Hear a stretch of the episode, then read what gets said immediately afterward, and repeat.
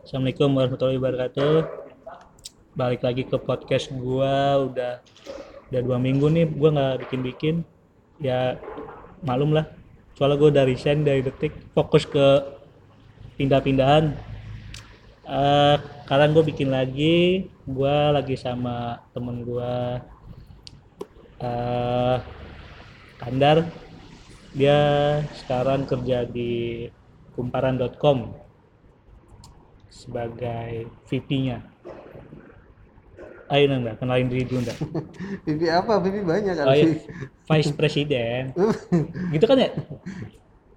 ada pipi, ada pipi engineering, ada pipi Oh, iya. product, ada pipi. Lu, lu ya lu jelasin dulu sambil Oh, lu gitu. kenalin lu siapa. Oke. Nama gua Kandar. Ini udah biasa aja posisinya. Udah, udah, biasa aja. Nama gua Kandar. Sekarang kerja di Kumparan sebagai pipi engineering. Eh, kerjaannya ya engineering, ngurusin engineering dari mulai eh, technical sampai ke manajerialnya. Ya, ya, ya intinya memastikan gimana tim teknisnya kumparan termasuk aplikasinya segala macam bisa apa bisa digunakan dan bisa dipakai secara nyaman. Tuh kalau Nanda itu apa? Nanda itu VP VP infrastruktur. Dia VP infrastruktur. Kayak Mas Tarwani gitu. Iya betul kayak Mas Orhan. Oh. Ber- ber- berarti Mas Satur punya dua cabang dong? Mas Catur, Mas Catur kan CDO. Iya, punya dua Di cabang. bawah dia itu ada tiga cabang, satu VP satu VP infrastruktur, satu VP engineering, satu lagi VP VP VP dat VP big data kalau istilahnya. Namanya Zo ada Oh, ada. mantan mantan ini, mantan dari belanja kalau nggak salah. Oh, oh, udah ada ya. Hmm. Eh, itu dia duduknya di mana? Di ruang IT itu? Sama dia itu situ. Oh, gitu. Iya, mau ngobrolin apa ya? Ya. Mungkin ada hubungannya yang tadi lu pengen bikin itu Dar. Apa namanya? Highlight highlight buat teknologi baru.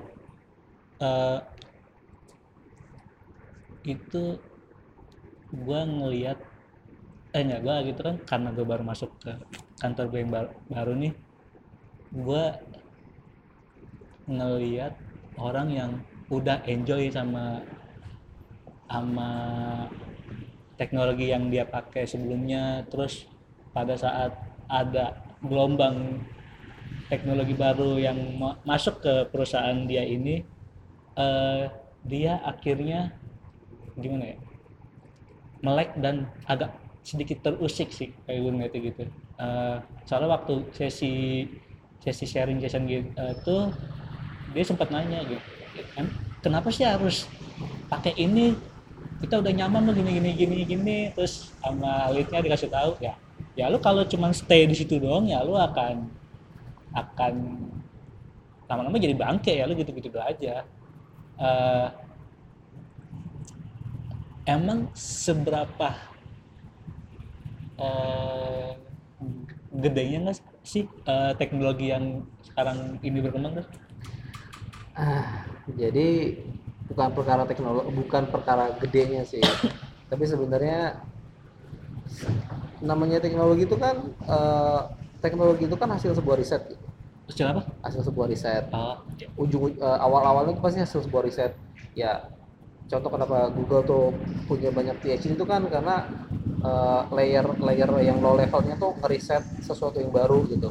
Kemudian makin abstrak, makin abstrak ke atas, eh, output dari risetnya itu tuh jadi ja- jadi bisa dipakai implementa implementasinya bisa di hasilnya bisa diimplementasiin ke eh, apa ke fitur-fitur sekarang. Sebenarnya pada intinya bahwa setiap kali ada teknologi baru itu adalah untuk eh, address at- eh, address atau solving isu-isu yang sebelumnya udah ada. Simpelnya simpelnya kenapa sekarang ada HTTP 2 gitu. HTTP 2 itu sebenarnya ya dia pengen coba address isu yang ada di HTTP 1, latensi segala macam. Nah, Eh, iya begitu pula dengan teknologi teknologi teknologi lain big data atau apa sekarang front end engineer eh, front end front end framework macam React, Vue, Angular 4 dan seterusnya itu sebenarnya udah ada empat? Angular 4 sekarang. Loncat dia dari dua langsung ke 4 gokil Nah, itu sebenarnya eh, teknologi pendekatan baru itu adalah eh, ujungnya untuk memperbaiki dari teknologi sebelumnya dan ujung-ujungnya adalah ef- efisiensi dan optimasi gitu. Nah, sekarang kalau lu sebagai orang IT tapi lu nggak ngikutin gitu, lu eh, lu akan tetap jalan, tetap jalan, tetap bisa aja gitu. Tapi itu berarti lu jalan dengan kondisi yang tidak optimal gitu karena di luaran sana dengan stack yang lu pakai sekarang itu ada versi optimalnya. Nah lagi-lagi balik balik ke eh, end user misalnya yang pakai web segala macam Eh, misalnya. Nah sekarang balik lagi lu mau deliver eh, apa yang lu bikin itu ke end user dengan hasil yang paling maksimal atau yang so-so aja gitu? Ya kalau lu nya uh, so-so aja ya udah nanti end user end user yang lu pakai experience so-so aja gitu. Jadi uh, outputnya juga jadi so-so aja. Tapi kalau sebaliknya lu coba embrace teknologi yang sekarang ada at least at least at least di apa namanya at least dilihat-lihat gitu. Walaupun misalnya nggak nggak nggak selalu kadang memang teknologi barunya tuh nggak selalu bisa kita pakai. Kita nggak wah tiba-tiba ada React nih. React keluar terus langsung kita pakai itu. Terus tahu nggak tahu sekarang Angular 4 Angular 4 kita pakai gitu. ya nggak nggak kayak gitu juga gitu. Cara cara ngelihat teknologi barunya tuh nggak kayak gitu. Tapi eh, at least lu tahu kenapa React itu keluar. Kenapa Angular 4 itu keluar gitu. Bahwa mereka keluar itu coba untuk address suatu isu nah bagi developer atau atau engineer secara umum isunya itu lu perlu tahu isunya itu apa gitu sehingga itu menjadi referensi referensi nanti. Mungkin bisa aja sekarang lu belum butuh tapi ketika lu tahu mereka tuh address apa sih? Si si si Docker tuh address apa sih? Atau si Kubernetes Kubernetes tuh coba address apa sih? At least lu tahu mereka tujuannya bikin itu apa. Walaupun nggak langsung lu pakai sekarang mungkin ntar setengah tahun atau satu tahun lagi lu baru tahu lu baru tahu ada kondisi-kondisi yang ternyata lu butuh stack-stack ini gitu, lu butuh teknologi ini. Sehingga ketika lu nyampe, nyampe di posisi itu, pemilihan pemilihan teknologi yang lu pakai itu lebih lu udah punya pilihan yang lebih jelas gitu ketimbang lu gak punya gak punya pengetahuan tentang hal itu. Jadi ketika lu butuh, lu tahu oh kayaknya ini cocok nih gitu, kayak ini cocok nih gitu. Pengalaman nih waktu itu gue baru mulai kumparan nih. Stacknya kumparan kan itu flip banget 180 derajat dari stack-stack yang sebelumnya gue pakai. Karena memang karena memang eh, gue ngelihat gua- kebutuhan ke depannya itu nggak cukup dengan stack yang ke sekarang. Eh ke stack yang pada saat sebelum gue masuk ke kumparan bahwa butuh lebih dari itu. Yang experience-nya bagus cepat light segala macam. Nah untuk bisa achieve itu ya gue harus embrace teknologi yang sekarang dipakai karena teknologi yang sekarang ada ya, eh, mereka ngembangin tujuan untuk itu light performance segala macam. Kalau gue mau achieve eh, performance itu tapi pakai stack yang lama itu akan tergopoh-gopoh. Kalau kalau nggak kalau dibilang nggak akan mungkin ya gitu.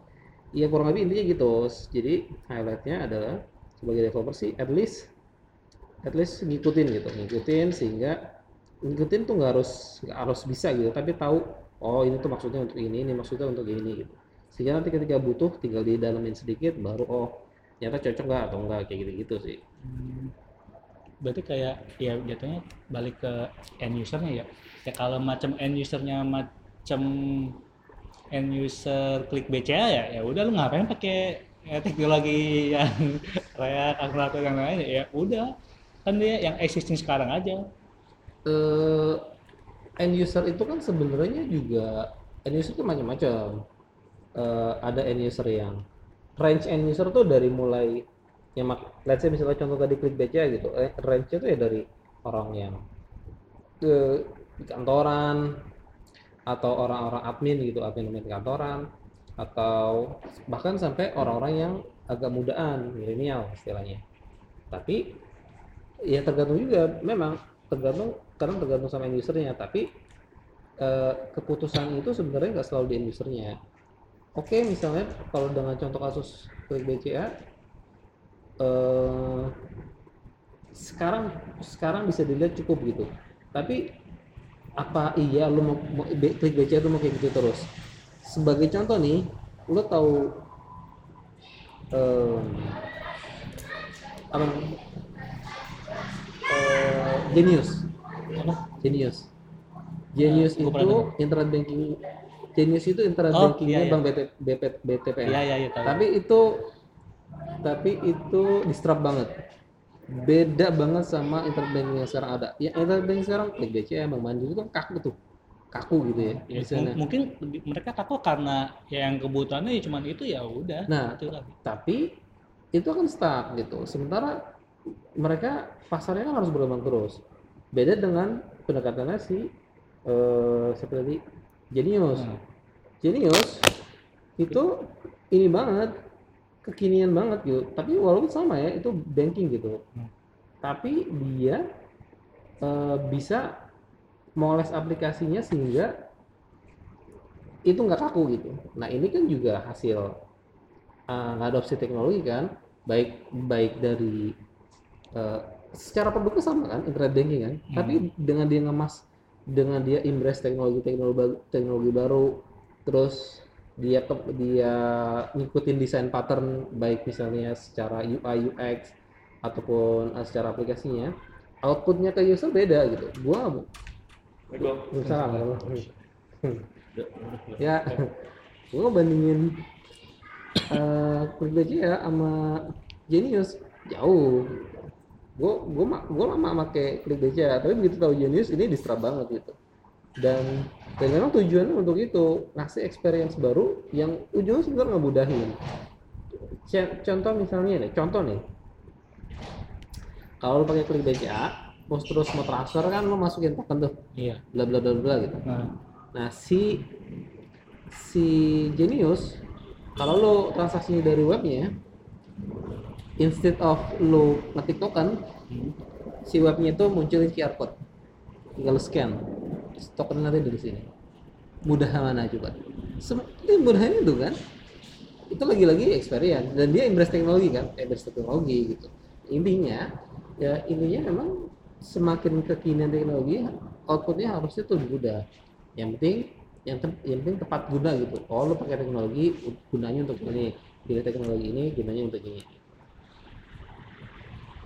iya sih cuman mungkin mungkin orang-orang banking yang udah pemain-pemain gede gitu ya mungkin kak ngelihatnya aku ngapain sih ngerombak teknologi ini? Pasti costnya mahal. Ya udah pakai yang sistem sekarang aja dan ya klik BCA itu udah bertahun-tahun udah mungkin udah puluhan tahun dia teknologi begitu ya. So masih tetap ada yang pakai dan nggak ada yang komplain dan masih pada nyaman-nyaman aja. Ya ya ya itu memang pilihan tapi lagi-lagi segmen segmen pasar tuh berkembang gitu. Kalau cara berpikirnya kayak gitu berarti mereka ngelihat pasar tuh statis sementara pasar tuh dinamis segmen pasar tuh dinamis. Dan ya oke misalnya yang pakai BCA sekarang range-nya umurnya dari 25 sampai 40-an gitu. Ya orang yang tadi umurnya 25 ini kan nanti akan 30 yang 30 tuh akan akan 35 terus dia nggak bisa ngerambah ke pasar yang baru sementara bisnis jalan terus. Nah justru kompetitor-kompetitor yang ngelihat oh si BCA ini nggak akan berkembang cepat nih. Kita bikin aplikasi yang ini nggak kaku gitu. Ini yang ya ya yang anak muda banget gitu. Sehingga mereka tetap bisa pakai fasilitas banking tapi dengan experience yang kekinian gitu. Ya itu lagi-lagi salah satu bentuk konkretnya lo embrace uh, teknologi terbaru teknologi teknologi baru ya gitu. Nah, ya mungkin itu kali. Kalau kan mungkin nggak semua orang yang punya gadget yang bisa nge QR code gitu gitu makanya salah satunya mungkin itu kali nggak pakai teknologi itu.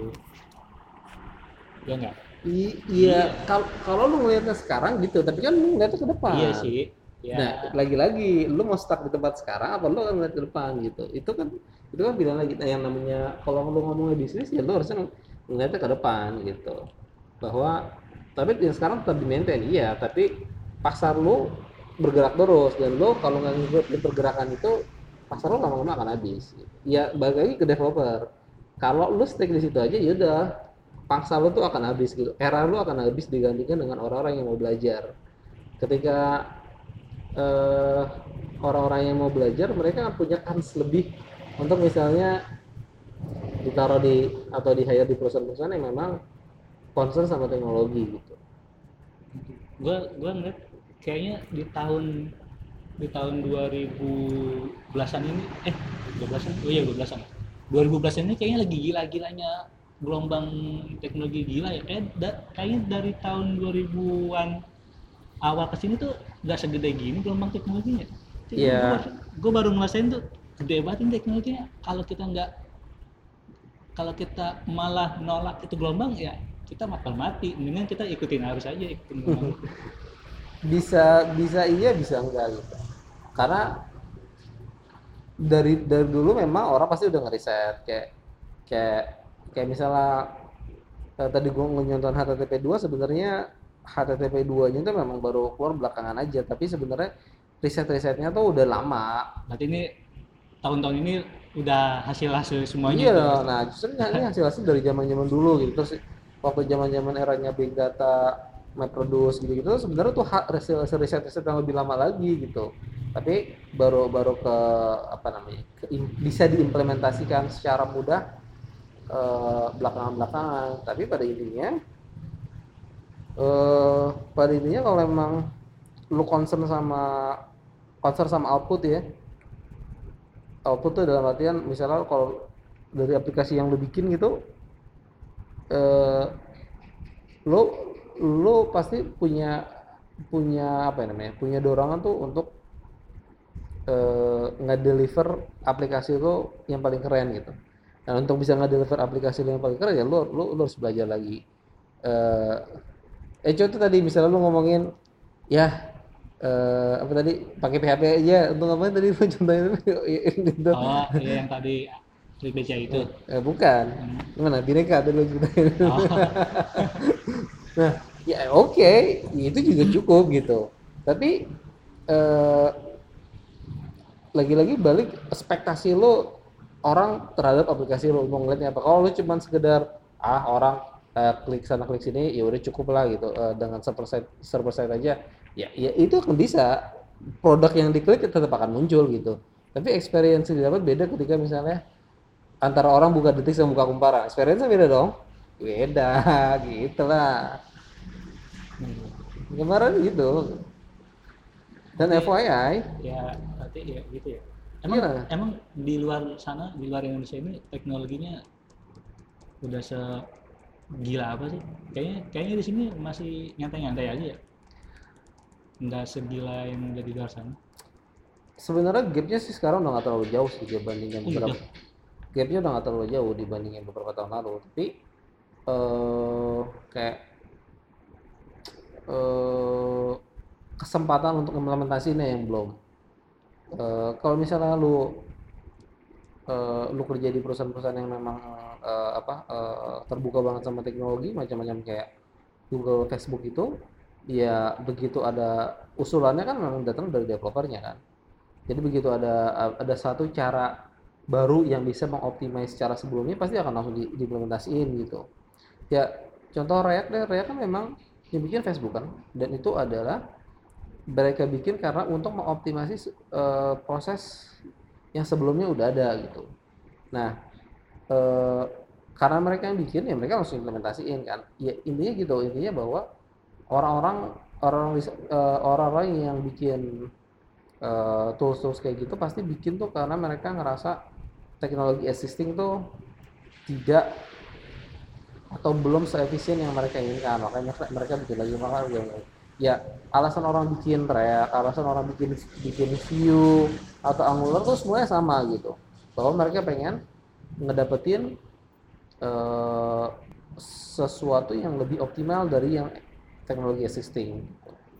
Emang JS JS itu makan RAM banget ya Mbak?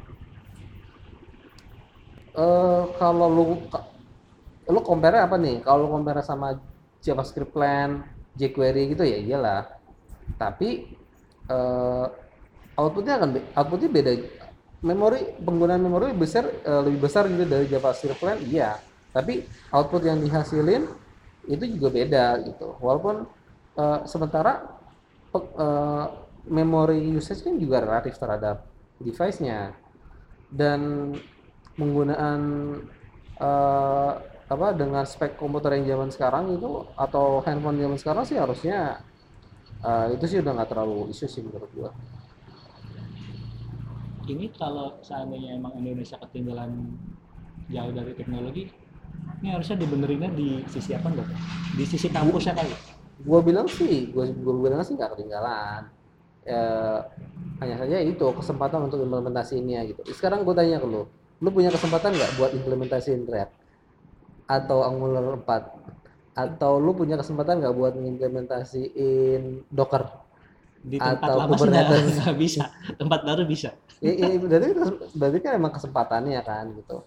Ya nah itu uh, itu kenapa uh, kalau or orangnya sih gue yakin sih udah banyak yang update gitu. Sekarang eh, grup-grup uh, grup-grup grup-grup yang ngebahas teknologi teknologi bagi teknologi baru tuh udah banyak ada ada grupnya Docker di di Telegram ada grupnya JavaScript uh, Jakarta JS di Slack ada grupnya uh, PHP di, di Facebook Group banyak sebenarnya channel-channelnya. Nah, zaman dulu ya, zaman dulu sih gue liat channelnya tuh semua nyatu gitu di di milis. Tapi sekarang tuh udah sangat sangat segmented. Which is itu bagus sebenarnya buat orang yang pengen uh, pengen pelajarin secara umum. Jadi lu bisa gabung ke grup Slack-nya Jakarta JS, lu bisa gabung ke Telegramnya Docker Indonesia. Ya, jadi menurut gue sih orang-orang ini udah pada udah pada keupdate sama teknologi baru gitu. Ya masalahnya tinggal implementasinya sih tapi kalau kalau yang anak-anak kang anak-anak kuliah sekarang gua nggak tahu ya apakah udah diajarin sama teknologi yang terbaru di dunia di dunia pekerjaan atau emang masih sekedar diajarin bahasa-bahasa lama yang yang penting lu paham logika ya udah bisa pakai apa aja. Tapi kalau seandainya emang masih gunain metodologi itu hmm, gue sih kayaknya emang bakal terus tertinggal deh. Gue selalu ngerasain gue gue aja ya yang yang kuliah di zaman dulu yang yang yang teknologi yang udah pakai Java pakai Python, PHP, gue masih sempat belajar COBOL, Pascal ya Allah itu kampus macam apa coba gue. gue nggak tahu deh yang di zaman ini sekarang ada apa enggak tuh. Kalau misalnya masih diajarin kayak gitu ya makin kasihan aja gitu gue sama mahasiswa mahasiswanya iya gimana ya Will uh, ya mungkin ya mungkin apa namanya materi kuliahnya tuh nggak update gitu. Tapi beberapa kampus yang gue pernah datang atau gue kenal tuh uh, kadang inisiatifnya datangnya dari, do dari dosennya. Kayak gue pernah datang ke kampus di Semarang tuh mereka tuh udah ada mata kuliah bootstrap ada mata kuliah jQuery. Mantap nah itu itu memang sebenarnya kalau inisiatifnya datangnya dari dosen tuh sebenarnya bisa gitu mereka ke update tuh bisa terus waktu itu ada dosen yang gue kenal juga ada ngajarin Panada gitu nah terus ada ada kampus juga di Papua yang eh, pakai Panada juga gitu. Nah menurut gue sih sebenarnya itu tergantung dari dosennya. Dari dosennya. Jadi um, sekarang kan ya orang kuliah kan juga dia nggak punya pembanding. Ya dong, lu lu pada saat lu kuliah tuh ya lu nerima aja gitu. Mau gue diajarin jQuery kayak atau gue mau diajarin COBOL, ya, terima aja kan karena lu nggak punya pembanding gitu. Lu bisa ngomong barusan karena lu udah keluar dari itu dan lu punya pembanding oh ya ampun ngapain dulu gue diajarin kobol oh, sekarang udah zamannya uh, IS 6 gitu nah karena tapi kan pada pada saat itu uh, mahasiswa nggak punya pembanding memang lagi-lagi inisiatifnya harusnya uh, ya salah satunya bisa datang dari dosennya. Ya kalau kayak gitu dia lulus nggak kepake dong di dunia kerja kalau yang masih diajarin itu, itu aja. Itu sebenarnya isu sih memang itu isu. Itu kenapa sekarang itu kenapa sekarang ada lembaga-lembaga kayak macam Hektivia itu yang memang ngajarinnya stacknya kekinian. Berarti dia nggak formal ya? NTP tuh kursus sih lembaga kursus. Tapi dia fokus. Dia ngajarin lu JS Node React React Native Redux terus apa AWS sama Heroku. Fokus kan? Cuma ngajar dan itu semua toolsnya kekinian gitu.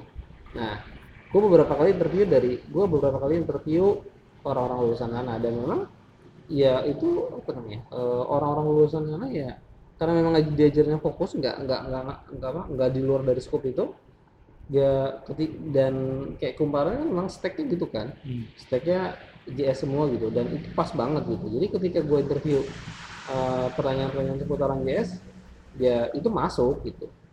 Nah lagi-lagi kan lembaga yang kayak gitu belum banyak. Jadi jadi eh, makanya makanya pasti nyari orang tuh masih susah sekarang. Kayak kayak kumparan nyari orang juga sekarang masih susah karena eh, nyari orang yang eh, cukup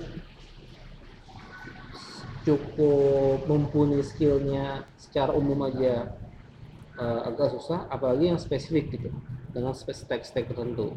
Tapi eh, kiatnya sebenarnya nggak harus orang itu menguasain stacknya lo pada saat interview tuh bisa bisa bisa ngeliat gitu bahwa ini orang tuh punya potensi nggak sih? Ini orang penasaran nggak sih? Ini orang eh, dalam mempelajari sesuatu seperti apa? Terus bagaimana dia ingress eh, atau ya teknologi-teknologi baru? Itu tuh akan kelihatan di proses interview. Dan dari situ lo bisa oke dia secara stack mungkin belum terlalu dalam tapi dia orang punya potensi untuk eh, belajar lagi gitu harusnya itu itu ya itu juga itu juga salah satu peran gue di sini di kumparan sebagai VP jadi ketika lo hire engineer eh, lo lo harus punya sense untuk untuk melihat orang gitu. Nggak nggak selalu ngelihat dari skill sih. Dari skill yang yang eh, apa te- technical interview atau apa. Tapi lo bisa lo bisa ngelihat dari kacamata eh, personalisasinya juga. Sehingga kalaupun misalnya secara, skill eh, nggak nggak mapan-mapan banget. Tapi kalau lihat dia secara potensial eh, apa eh, personalnya bagus bisa jadi bisa jadi eh, bisa jadi ya hire. Berarti ini sekarang ini developer lagi gila-gilanya ya harganya ya?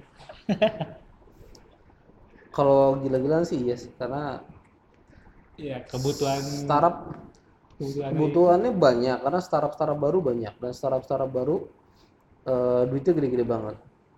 Macam Gojek macam Traveloka eh, apa namanya eh, Tokopedia gitu gitu kan duitnya banyak banget tuh. Sementara developer susah nyarinya gitu. Apalagi apalagi yang yang udah siap pakai itu pasti mahal banget itu ya makanya nah itu balik lagi nih balik lagi ke ke developernya. Lu mau nggak belajar stack-stack yang kekinian. Nah, sementara ya makin lu paham dengan stack-stack yang kekinian harga lu makin mahal gitu. Ya tahu lu ya masih ya mau terkukung aja pakai Windows XP ya udah kena ransomware sekarang gitu. Ransomware. Dengerin tuh pendengar gua lu kalau ya kalau lu nyaman sama gaji lu yang sekarang sama teknologi sekarang ya udah lu stay di situ. Cuma kalau lu pengen naik harga mah ya lu harus harus belajar teknologi baru gue juga gue sebenarnya juga udah dari dulu tuh pengen lepas gitu. Ah gua nggak bisa gue nyaman di sini dong nih. Gue pengen lepas. Cuman gue nggak bisa gunain itu ya di tempat lama. Ya gue juga nggak bisa nyalain divisi gue sih. Itu birokrasinya susah lah untuk merubah itu semua. Nah, karena mau nggak mau yang jalannya emang harus keluar.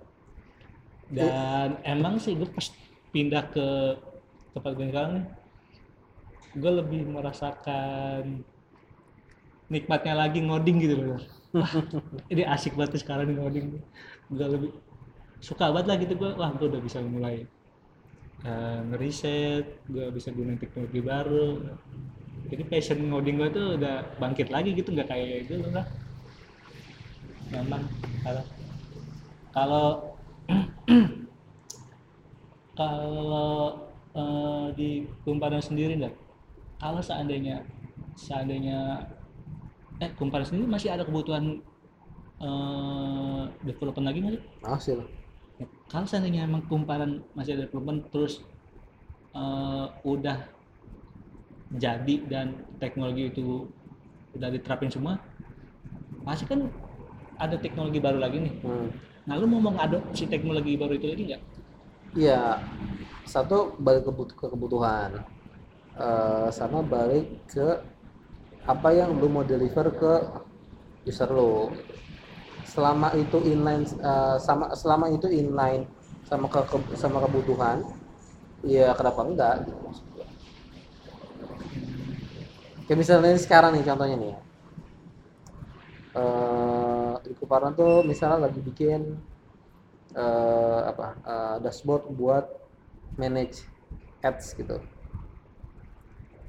dashboard buat manage, manage ads gitu. lu pernah by the way lu pernah ngeliat ads di Kumbar nggak? Pernah di mobile oh pernah ya. Berarti sadar kalau udah ada iklan. Iya. Itu gue pas buka buka kumparan dari Twitter gitu ya masuk ke websitenya. Wah ini udah ada banner nih. Bannernya ya kecil gitu. Eh berarti itu kalau seandainya gue punya dashboard gue bisa nge-manage ah ini eh, ads ini jangan ada di sini ah pengen gue pilih yang mana gitu. Hmm, semacam itu. Eh, nah justru eh, kita lagi ngembangin itu kita nggak pakai React kita pakai Vue. Nah satu karena? Eh, satu buat eh, satu satu pertama itu buat playground buat buat biar tim sekarang tuh nggak jenuh gitu. Nggak jenuh lu mainan React terus. Lu oh punya preferensi gue kira karena kalau pakai React ya nggak bisa. Kalau Nggak, itu bisa bisa aja. Oh. Tapi justru dengan kayak gitu dan kemudian lu jadi punya pembanding mana sih yang lebih optimal gitu. Sehingga itu jadi preferensi berikutnya gitu. hmm, kalau secara output kan sama itu kan sama-sama front end framework kan. Hmm, itu nggak akan berpengaruh dari sisi API misalnya. Tapi itu berpengaruh dari eh, khasanah lu terhadap eh, tools-tools itu. Lu jadi lebih tahu oh React lu udah tahu. Tapi sekarang lu jadi lebih tahu juga lu view karena lu make kan. Kalau Ember itu sama nggak? Ember Ember sama sama kayak itu Google. front end front end juga.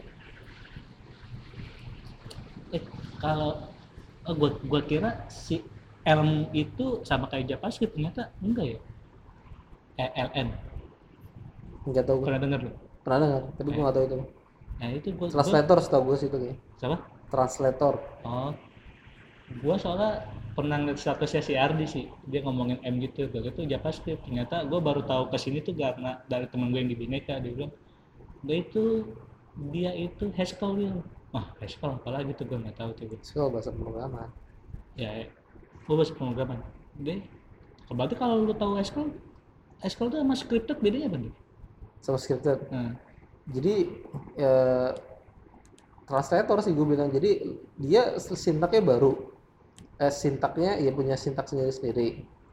Tapi habis itu di di compile lagi ke JavaScript gitu. Translator jadinya. Makanya makanya apa namanya? Oh sama kayak Python punya compile C gitu dong eh eh Python apa Falcon? Falcon C ya kan dia PHP tuh terus oh iya betul. ke C kayak gitu. kan. iya betul. Hmm. habis itu outputnya di compile ke C nah itu juga sama TypeScript eh apalagi itu eh iya banyak eh gue lupa namanya eh CoffeeScript itu sebenarnya dia nge-translate sintak-sintaknya JavaScript biar lebih hmm, apa istilahnya biar lebih disiplin kayak type safe gitu-gitu loh. Sementara kan di JavaScript nggak ada kan. Nah itu kenapa dia bikin sintak-sintak lagi? Biar orang yang coding di JavaScript tuh eh, disiplin. Kan orang misalnya eh, ada yang ngerasa si JavaScript nih nggak type nggak nggak type nih gitu. Makanya diabstrakin lagi. Ketika nanti mereka nulis abis itu dikompil jadi JavaScript. Gitu. Mirip mirip mirip kayak eh, di React kan ada eh, React React kan sebenarnya juga gitu kan. Lu coding di React tuh nggak nggak murni JavaScript gitu. Karena abis itu ditranslate lagi jadi JavaScript murni yang gitu. JSX itu JSX ya istilah JSX. Kayak gitu mirip kayak gitu. JSX kan ada sintaks sendiri kan gitu oh gitu ya ya. berarti gue harus belajar M juga ya? masih update ya nggak harus belajar sih tapi lu Iya. tahu gitu oh Elm seperti ini Ya, gitu kayaknya itu akan dipakai juga dar di tempat gua gue harus belajar sih gue ya semoga tapi gua- ini ya tapi apa ya pertimbangannya tuh nggak selalu performa gitu iya lah kalau di dunia sekarang ini patokan bukan performa kenapa maksudnya pasti di dunia sekarang ini patokannya harusnya performa dong. Iya tapi itu bukan satu-satunya. Masalah komunitas masalah ketersediaan dokumentasi itu juga harus jadi pertimbangan gitu. Kalau misalnya iya cepet tapi lu eh, dokumentasinya jarang sementara kalau nanti ada isu lu mau nyari gimana? Lu nunggu nulis isunya di Stack Overflow nunggu orang jawab sama kan? Itu itu pertimbangan juga sebenarnya eh, tapi itu yang yang track record menurut lo udah banyak belum dah ya gue gue nggak gue nggak gue nggak gue udah ngeriset ternyata dia Ya, udah justru stuck lagi. justru dengan lu ngeriset lu kan tahu nanti mutusin. Oh selama gua ngeriset gua ya gua susah nih nemuin dokumentasi dokumentasi errornya. Oh, itu nanti jadi bahan bahan bahan pertimbangan gitu lah. Iya. Eh, ka- kasih tips buat ini dong. Eh, namanya? Eh, oh ya, gue mau nanya nih. M- Mungkin buat pendengar gue yang belum tahu, multi processing, multi service, multi trading itu sebenarnya pengertiannya apa aja sih, Dok? teknis banget lu nanyain lu Iya. bukan nanyain Ya nanyain itu nanyain interview teknikal lu Ya enggak lah. Gue ya buat gue juga sih sebenarnya gue belum mengerti tiga yang tadi tiga hal yang tadi gue sebutin itu. Intinya eh, multi trading multi eh, multi services itu intinya lu ngejalanin sebuah proses tuh dalam waktu yang bersamaan gitu. Ya, kalau multi iya kalau multi proses ya multi set multi trading tuh kayak gimana contoh kasusnya? Kan ada istilahnya eh, ada istilahnya trade ada istilahnya eh, proses. Nah kalau eh, kalau proses eh, seingat gue tuh yang ngebedain antara trading sama proses itu masalah eh, memory save-nya. Ini ini ini teknikal banget nih yang ngebedain antara trade sama proses. Kalau proses lu nggak share nggak nggak share memori sama parent proses. Kalau trading lu masih share memori sama uh, parent parent parent parent parent, parent proses. Bayang lu.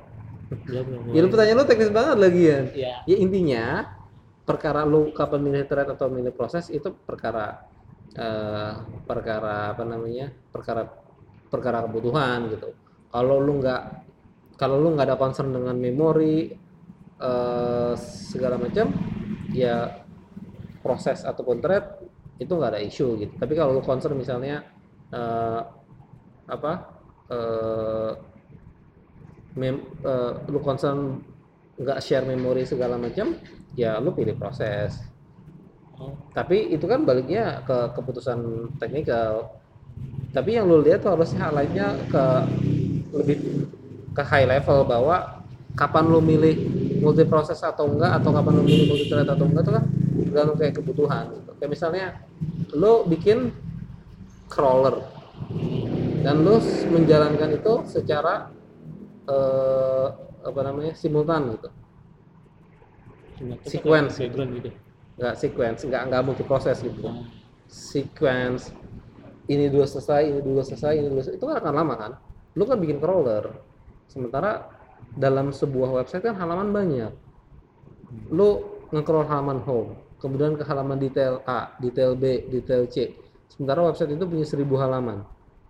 Akan selesai berapa lama lu untuk nge-crawl sebuah website itu tapi baik itu kalau yang simultan ya. Tapi bayangin kalau lu ngerjain itu secara multi proses multi proses secara umum ya baik multi proses atau multi thread gitu. Akan outputnya akan beda lah lu akan lebih selesai mengcrawling website yang udah punya 1000 halaman itu ketimbang eh, dengan cara multi proses ketimbang dengan cara single thread gitu single proses bayang nggak? iya, iya, iya, bayang itu ya. Jauh banget pertanyaan lu tiba-tiba jadi iya gue salah lagi tuh. Ya gara-gara tadi Tracken dia dia bilang eh, multi thread ya dia? iya kita ini tuh bisa multi service bisa multi thread gitu. Oh multi threadnya apa ya gue belum tahu nih kalau multi thread ya oh itu berarti keren juga ya? Berarti itu sebenarnya Kraken itu sebenarnya cocok juga dong untuk eh, kumparan Hmm, nggak tahu, gua belum ngelihat, ya kan dia juga bisa belum ngeliat lebih jauh. bisa jadi microservice juga dia Tapi kan pilihan yang pilihan yang lebih common udah, pilihan yang lebih common ada Node.js. Kenapa nggak pakai pilihan yang lebih common gitu maksud gua? Apa, takut takut tetep apa takut keluar dari PHP gitu. Ah, enggak lah enggak lah ya ya itu Ini jam berapa nih? Bilang, sembilan ya? Udah tutup nih. Udah lah. Eh, gue masih mau ngingetin nih lagi-lagi nih. Eh, buat temen-temen gue yang yang buat para developer. Jangan kebanyakan main lah gitu. Main boleh lah, main-main Iya. teknologi baru maksudnya. Coba, oh iya, kalau main dalam arti yang teman-teman gue ini kan bener-bener main gitu. Jangan terlalu terlena sama permainan-permainan game-game itu. Di dunia di dunia luar tuh teknologi udah gila loh. Developer juga semakin banyak. Kalau lu coba berhenti di satu itu doang, lu bakal kalah sama orang lain dan lu pasti malu lah sama sama orang-orang baru tuh maksudnya orang baru nih kayak mahasiswa gitu yang baru lulus dia udah ngerti teknologi ini. Lu yang orang lama malah belum ngerti ya lu malah nggak kepake di perusahaan teknologi yang lainnya. Saran gue sih ya belajar aja ya teknologi baru. Which is eh, walaupun itu tadi dipakai di tempat lama ya seenggaknya belajar kan nggak ada ruginya kalau lu udah bisa kan lu bisa cabut. Bisa pakai eh bisa gunain yang lu udah belajarin di tempat baru. So ya itu aja sih dari gua sarannya. Jangan berpuas diri. Oke assalamualaikum warahmatullahi wabarakatuh. Apa nih nama channel? Eh, podcast ngobak. Oke, sekarang. Eh gua btw pernah ditawarin loh sama sama apa? Itu saya ny nyari yang nawar nawarin gawain apa namanya? Headhunter. iya headhunter. Ke Genius